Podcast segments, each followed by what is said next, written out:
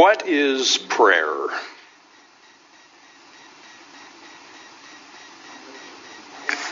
I would suggest this might work, right? Perhaps at its simplest, con- prayer is a conversation with God.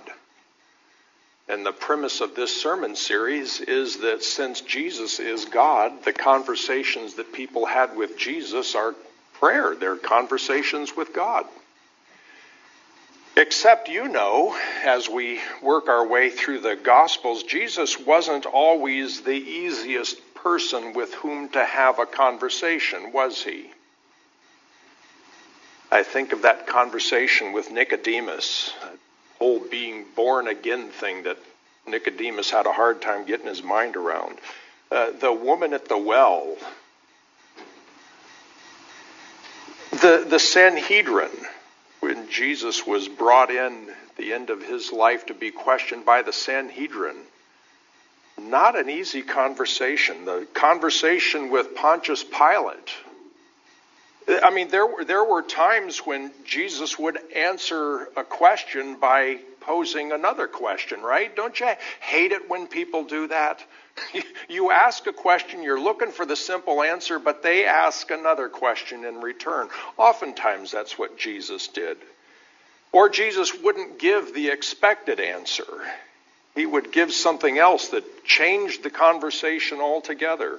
Or, of course, there were times when Jesus didn't even answer the question, period. He just stood there, making us wonder what the expression on his face might have been. but just because those conversations were difficult doesn't mean that God is not eager to have conversations with us. And Jesus was eager to have conversations with these people as well. Um, Brian Bollinger a few weeks ago volunteered to do the the artwork for my sermon series. Uh, I've given him the song, the, the sermon titles and the the text, and he sends me the artwork for me to use on these slides. And so this one was, you know, God's eagerness to have conversations, and this is the picture that Brian came up with. Just for a moment, use your imagination. Imagine that that woman there is God. Is that a picture of eagerness or what, huh? Jesus is eager to have conversations with us. God is eager to have conversations with us.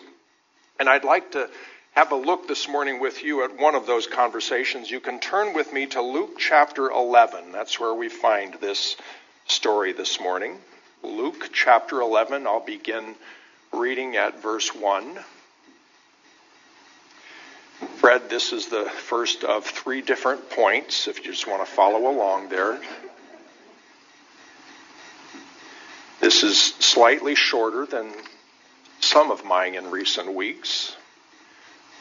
Although looking into your faces always inspires me to go places that I didn't plan on going, so I'll try to rein that in as much as possible. But Luke chapter 11, beginning at verse 1. One day Jesus was praying in a certain place. When he finished, one of his disciples said to him, Lord, teach us to pray, just as John taught his disciples. Jesus said to them, When you pray, say, Father, hallowed be your name, your kingdom come, give us each day our daily bread, forgive, forgive us our sins, for we also forgive everyone who sins against us, and lead us not into temptation. Then Jesus said to them, Suppose you have a friend and you go to him at midnight and say, Friend, lend me three loaves of bread. A friend of mine on a journey has come to me, and I have no food to offer him. And suppose the one inside answers, Don't bother me. The door is already locked, and my children and I are in bed. I can't get up and give you anything. I tell you, even though he will not get up and give you the bread because of friendship, Yet because of your shameless audacity, he will surely get up and give you as much as you need. So I say to you, Ask, and it will be given to you. Seek, and you will find. Knock, and the door will be opened to you. For everyone who asks receives, the one who seeks finds, and the one who knocks, the door will be opened. Which of you fathers, if your son asks for a fish, will give him a snake instead? Or if he asks for an egg, will give him a scorpion? If you then, though you are evil, know how to give good gifts to your children, how much more will your Father in heaven give the Holy Spirit to those who ask him? Jesus had a habit of going off by himself to pray. He did it so often that apparently the disciples took notice of it. Uh, sometimes I think they were a little jealous, perhaps, that Jesus was having these conversations with his heavenly Father. Perhaps they wanted to be included in that. But it happened often enough that they noticed it and they included it in their stories. And perhaps this was one of those occasions where, at a certain place, Jesus had perhaps risen early in the morning and had gone off to have a private conversation with his heavenly Father. But a disciple or several disciples saw it. And when he came back, when he was finished, they asked him if he would teach them how to pray. How do I have a conversation with my Heavenly Father like the ones that you're having? Jesus was eager to have those kind of conversations, and as it turns out, he was also eager to have this conversation with his disciples. They had asked a great question Teach us how to pray. Have you ever asked that of God? Think back to your early days as a follower when you, you heard the saints praying at Wednesday night prayer meeting and you say, I wish I could pray like that. Did you ever ask God, teach me how to pray like that? Well, that question sparked this conversation that we're reading 2,000 years later. And it's one of the few times in conversations with Jesus where somebody asks a question and Jesus answers it. just the way they were hoping he would. It leads to a conversation which is really kind of a master class in prayer that we get to listen in on. Now, I have, for the purposes of this sermon, broken this passage down into four different lessons, four different parts. It's a little bit of an artificial uh, division because, in the in the grand scheme of things, they're all kind of interrelated, and we'll get back to that. But for the sake of, of, of this teaching, let's break it down into the four parts. The first part is verses two through four. He said to them, "When you pray." Say, Father, hallowed be your name, your kingdom come. Give us each day our daily bread. Forgive us our sins, for we also forgive everyone who sins against us, and lead us not into temptation. This is an abbreviated version of the Lord's Prayer. We're used to repeating the one that comes from Matthew's Gospel. I wonder if perhaps the reason it's abbreviated here, cut back to the bare bones, is because Luke wanted to emphasize the fact that this wasn't the kind of a prayer that you just read and be done with it. This is not the kind of rote prayer that you just say. You go through it as fast as you can to get it over with. But instead, Luke is emphasizing the fact that this is a pattern, a template into which we can plug our own personal needs and requests and thoughts. This is just a, an outline that we can hang our own stuff on as we're praying. I like the way Eugene Peterson translates this in the message. If you think this is bare bones, listen to this translation. Six lines. First line Father. Second line Reveal who you are. The, the Father tells us that this is going to be an intimate conversation. This is a love relation conversation that we're about to have. Don't you like that? The second line, reveal who you are. Instead of hallowed be your name, it's reveal who you are because the word name is not, and I've said this before and you know this, name is not just the thing we put on our name tag David, Mary, Kim, Fred, Lorna. Name meant and means the entire character and personality of this person. To say, Hallowed be thy name, is to say, Reveal who you are, God. I want to know your character. I want to know what's behind the facade. The third line, set the world right. That's what it means to say, Your kingdom come, your will be done on earth as it is in heaven. It's set the world right. So, what is it about our life that's not right? What is it about the world that's not right? Let's ask God to set that right. Fourth line keep us alive with three square meals. it doesn't get more blunt and simple than that, does it? Lord, we need the essentials. And they come from your hand. Every good gift is a gift from the hand of God. We need meals today, Lord. The fifth line keep us forgiven with you and forgiving others. That is such an important part of our lives, right? We live in relationship with people and we're stepping on toes all the time and we're saying things that we didn't mean to say or that cause offense even though we were unaware of it. We, we do things out of selfishness or greed that impinge on somebody else's life. Lord, forgive us. Keep us forgiven.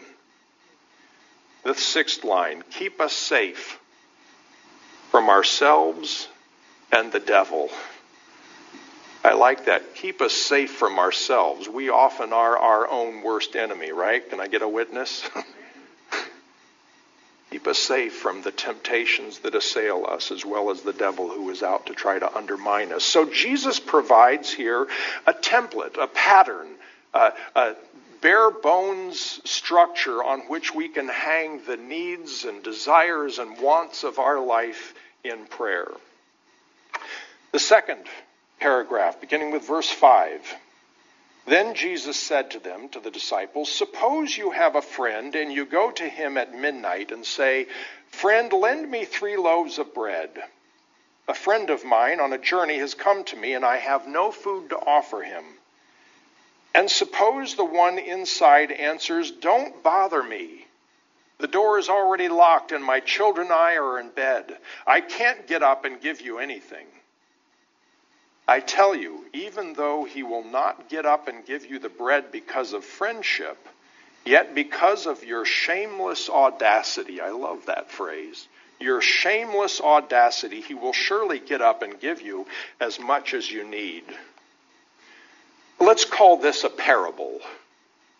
Jesus is using a scenario with a couple neighbors and a visiting guest and, and the need for food as a, as a, a, a, parallel with some spiritual truth. He wants to teach us about prayer, and he's using this conversation that takes place in the middle of the night. So, this is the first of what will be two parables in this teaching.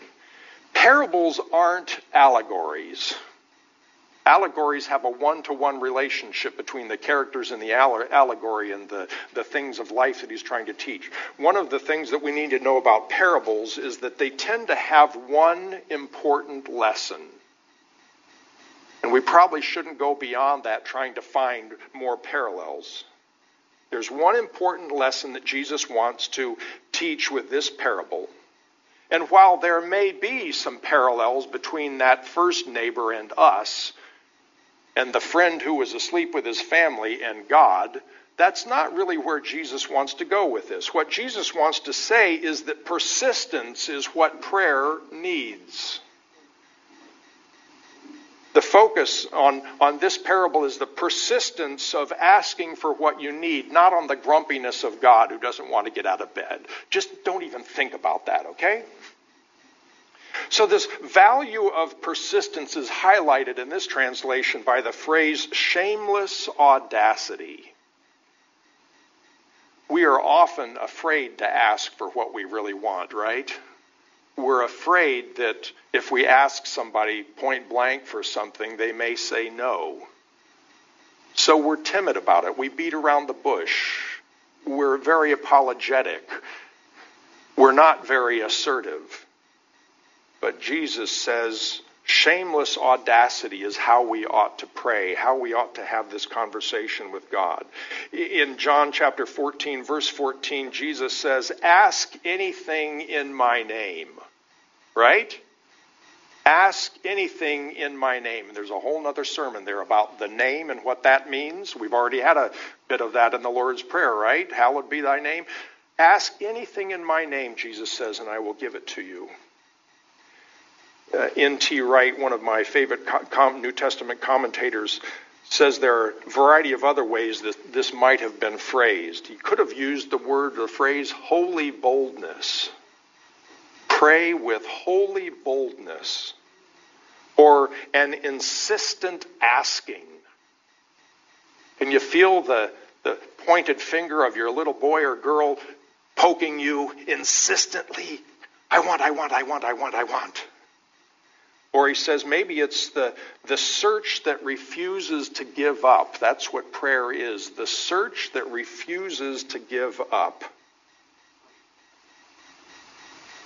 So perhaps those conversations Jesus had with Nicodemus and the woman at the well and the Sanhedrin and Pontius Pilate and others, perhaps those were really great conversations, but he was just poking them so that they would be more persistent, inviting them to say it again a different way. Perhaps Jesus was in those awkward, sometimes frustrating conversations just trying to engage them so they wouldn't beat around the bush, that get straight to the point. Persistence. All right, the third paragraph, beginning with verse 9. So I say to you, Ask and it will be given to you. Seek and you will find. Knock and the door will be opened to you. For everyone who asks receives. The one who seeks finds. And the one who knocks, the door will be opened. We have here another template. The Lord's Prayer that we got earlier in this passage was one template that we can use for prayer. Here's another template the ask, seek, knock template. But this isn't just about what we say. Lord's Prayer was what we say, the phrases, the, the, the, place where we hang our requests. This one goes beyond that to examine what we ought to be doing as we're praying. The ask part of this is, is the need for us to articulate what's on our mind. I don't know about you, but I live in my mind. Uh, I'm an introvert. This is what energizes me. The world of ideas and thoughts is, is where I spend most of my time. But something that I've learned about that is that even though I'm thinking a prayer in my mind, it means something completely different when it comes out of my mouth. The stuff that's going on in my mind, and I can only speak for myself, is pretty muddled sometimes. not quite sure what's going on there. There's random thoughts that just skip all over the place. But when I have to say it out loud, all of a sudden it gets pulled into the right shape. I remember, or I think some of the, the things that are coming out of my mouth are saying, you know, if, if, if that's what I was thinking, that's really crazy. That's, that's not right. but now that I hear myself saying it, I recognize that. So ask means to be assertive. It means to articulate what we want, to say it out loud, even. Seeking, though, goes beyond just the word. Seeking is action. It means that we need to do everything in our power to see this prayer answered. If at first you don't succeed, try, try again, right? Which means that sometimes if we've been asking for the same thing over and over again and it hasn't happened, maybe we need to stop and ask for something different. How can I reframe that request? And ideally, how do I ask God, what should I be asking for? Maybe God doesn't want to give me that easy out, shortcut way that I've been praying about. Maybe God wants me to do something that's going to take more effort, a little harder work. It's going to shape and mold who I am as that prayer is answered in my life. I've been thinking a lot about this recently in light of the pandemic. How have you been praying about the pandemic? If you're like me, you've probably been saying, God, make this go away. Heal all the people that are sick and spare all the people that are dying. Make this thing go away. And I've been praying that prayer over and over and over and over. But what if God wants us to be a little bit more involved in the answer to that prayer than we think? Oh, it would be sweet if God just snapped his fingers and the pandemic went away. But what if God wants us to be involved in the answer to that prayer? What if all this grumbling we've been doing about vaccine and mask mandates and all the other precautions that have been a cramp to our style, what if that is the way God intends to stop the pandemic? You need to be very careful about what you pray. Because I suspect that more often than not, when we pray, God asks us to be a part of the answer. When we pray, when we ask God to do something, I suspect that He has human beings, including me, who He wants to be the answer to that prayer.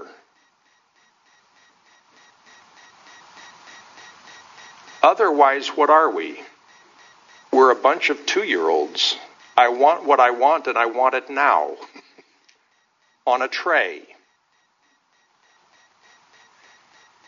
What if when God says, when Jesus says, seek and you will find, what he's really meaning is that we are a part of the answer to the prayer. And then there's knock. Knock is a willingness to overcome any of the obstacles that may be between us and the answer to that prayer. Knocking means finding godly ways to overcome anything that's between us and what God intends to give us. The fourth lesson, beginning with verse 11. Which of you fathers, if your son asks for a fish, will give him a snake instead? Or if he asks for an egg, we'll give him a scorpion. If you then, though you are evil, know how to give good gifts to your children, how much more will your Father in heaven give the Holy Spirit to those who ask him? I would suggest this is the second of the two parables that are included in this teaching. We've had two templates, two frames on which to hang our requests. Now, this is the second word picture that Jesus gives us. This is a glimpse into the eagerness of God to have conversations with us. The point here is that God is not only a friend, but a father. You might have said in the first uh, parable that God was pictured as the friend who didn't want to get out of bed, but here God is pictured as a father, a father who gives that which is best not just good, but best. And the best gift a father can give is not stuff, is it? A fish, an egg, a toy. The best thing that a father can give is himself, his time, his wisdom, his presence. We spend our time praying for things that will satisfy our stomach God, on the other hand, wants to give us that which will satisfy our soul. So there's this master class that Jesus gives in response to this question from his disciples teach us how to pray. And so Jesus gives them a class on what we call intercessory praying, interceding for uh, with God on behalf of those who are in need. But I would suggest to you that more specifically this prayer teaching that he gives us is about supplication, which is a subcategory of intercession. Supplication, by my definition, is where we begin to ask God for things that focus on our needs and our relationship with God. It's okay to pray for yourself, especially if your prayers are not only for the things that you need, but most importantly for the molding and shaping of your own soul, your own character, your own life. Now, I mentioned that I had artificially broken this down into these four lessons, but let me put them back together. There are connections between them. The Lord's Prayer, the first part of this, focuses on what we say. The ask, seek, and knock focuses on our involvement in the answering of our prayer through our persistent lifestyle. There's a connection there. It's not just words. Secondly, the word Father appears twice here. First at the beginning of the Lord's Prayer, and then at the, the end of the Father who is eager to give things. Um, these are references to God as Father, which really began to take on a life of its own when God led the Israelites out of Egypt. That's the first time that we really start to see the term Father applied to God. Father, God was father of, the father of Israel who provided manna for the journey. Sounds like give us each day our daily bread, right? The God who is the father of Israel led his children out of slavery, which sounds an awful lot like forgive us our sins as we forgive those who sin against us, right? The same kind of father going on there. Father of Israel is God who led them out of the out through the wilderness. Sounds a little like not into temptation, but through the wilderness. And finally led them into his promised land kingdom. Not so unlike thy kingdom come, thy will be done on earth as it is in heaven. But most importantly, God gave themselves as a father in the form of a pillar of fire and smoke, right? For 40 long years, God was always present with them in a way that they could see and appreciate that pillar of fire at night and the pillar of smoke during the day, which is an awful lot like the day of Pentecost when God gave his Holy Spirit to those first disciples, and then down through time, he continues to give his Spirit to us. A third connection, the ask, seek, knock prayer template fleshes out what persistence looks like in that first prayer or that first parable. The man seeks what he needs from his friend, then he pounds on the closed door with persistence, literally knocking. Fourth connection. The sleeping friend in the first parable is related to the father in the second parable. As William Barclay, another of my favorite commentators, writes, if a churlish and unwilling householder can, in the end, be coerced by a friend, or by that friend's shameless persistence into giving him what he needs, how much more will God, who is a loving Father, supply all his children's needs by giving himself in the indwelling Holy Spirit? That's what kind of a friend we have, right? He's a Father who is eager to pour out himself into our lives. Now, if a person were to hear us praying, they might get the impression that all we ask for is stuff bread, fish, an egg, gifts, healing, on and on. But that would be to miss the biggest lesson of all. God does provide. God does work miracles. God does protect us. God does answer in amazing ways. But what God most eagerly wants to do is to give away the store. God wants to give away the store. Verse 13 says it as plain as the nose on my uh, face. If you then, though you are evil, know how to give good gifts to your children, how much more will your Father in heaven give the Holy Spirit. And what is the Holy Spirit? What is the Holy Spirit? God. How much more will your Father in heaven give Himself to those who ask Him? God wants to give away the store. God wants to give us Himself. God is eager, as eager as that woman's face indicates there, that he wants to answer our prayer. He wants to be the answer to our prayer. He himself is the answer to our prayer. Asking for what God wants is a good thing, right? Because if you know what God wants to give you and you ask for that, what percentage of the time is God going to give that to you? A hundred percent of the time. If I'm asking for what I want, and I haven't consulted God, there's a good chance that what I'm asking for is going to be uh, provided uh, what percentage of the time? the big goose egg. But here is Jesus having this straightforward conversation with his disciples in which they've asked him how to pray, and he ends this master class by saying, Let me tell you what to ask God for. Ask God for himself. Ask God for what he is most eager to give. How much more does God want to give you himself? A hundred percent. So that's what we ought to be asking for. And you know, the amazing thing is that when we ask God for Himself, when He fills us, you can go to the next slide there, Mike. When He fills us with Himself,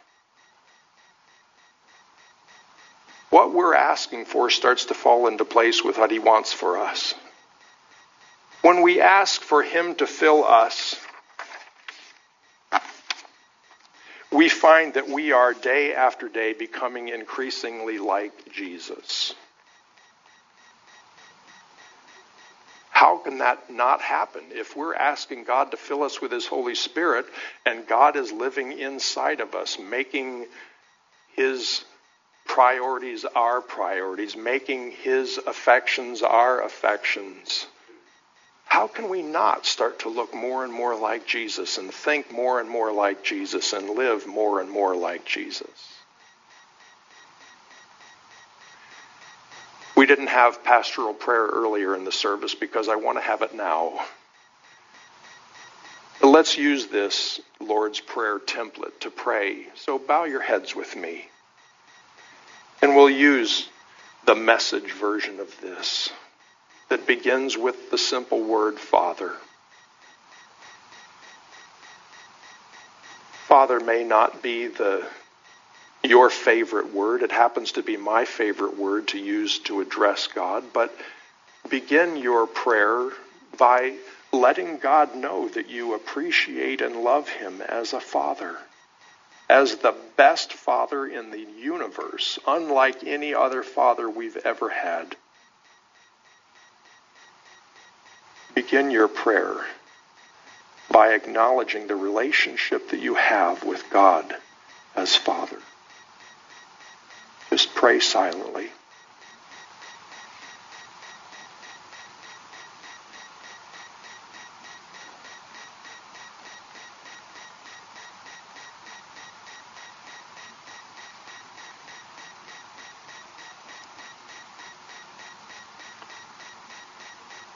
Next phrase reveal who you are, hallowed be your name.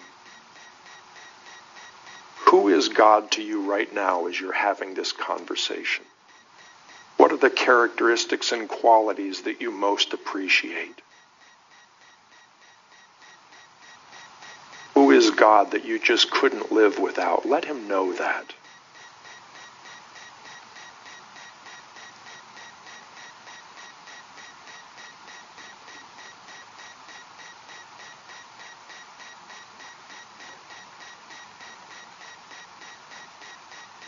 Next phrase set the world right. Where is the world going wrong right now? Probably heard it on the news, seen it on television. Conversations with others grumbling about what's wrong with the world. Well, we're having a conversation this morning with the maker and ruler of the world. Can his kingdom become a greater reality by what you ask in your own life and the lives of others?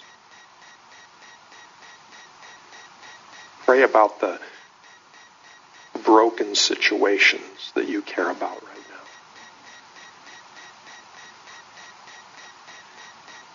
I think about Dolores McPherson, who's recently been diagnosed with lung cancer and is Had a conversation yesterday with the hospice providers, so her life is coming towards an end without the intervention of God, or certainly what should she be dealing with, or what could she be dealing with. And we've got a whole bunch of folks in our congregation that are ill right now, fearful right now. Pray for God's kingdom to come.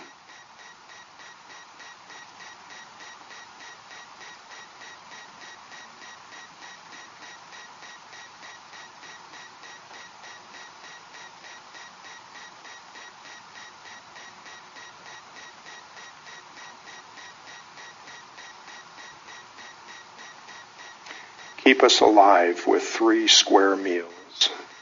Remember the connection with the manna in the wilderness. It's not just three square meals, but it's where does that three square meals come from? Who's behind every good and perfect gift? Ask the Lord for the things that are essential in your life and acknowledge that He is the provider of those things.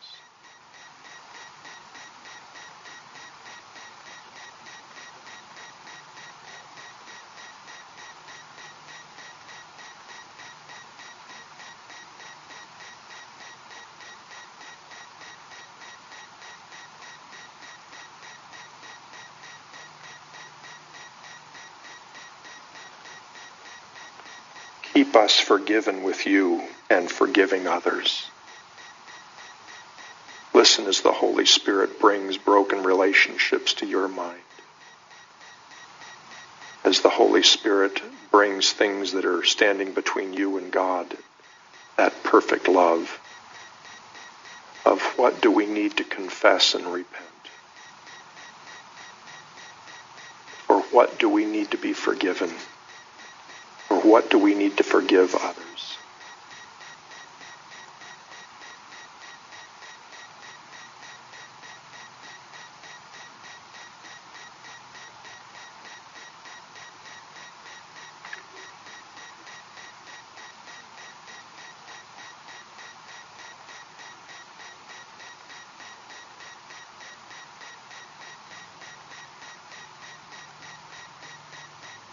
And finally, us safe from ourselves and the devil.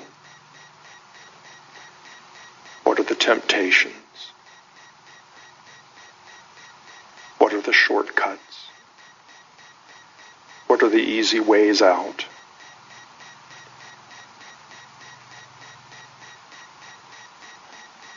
Invite God into those situations in His strength and His power and His purity.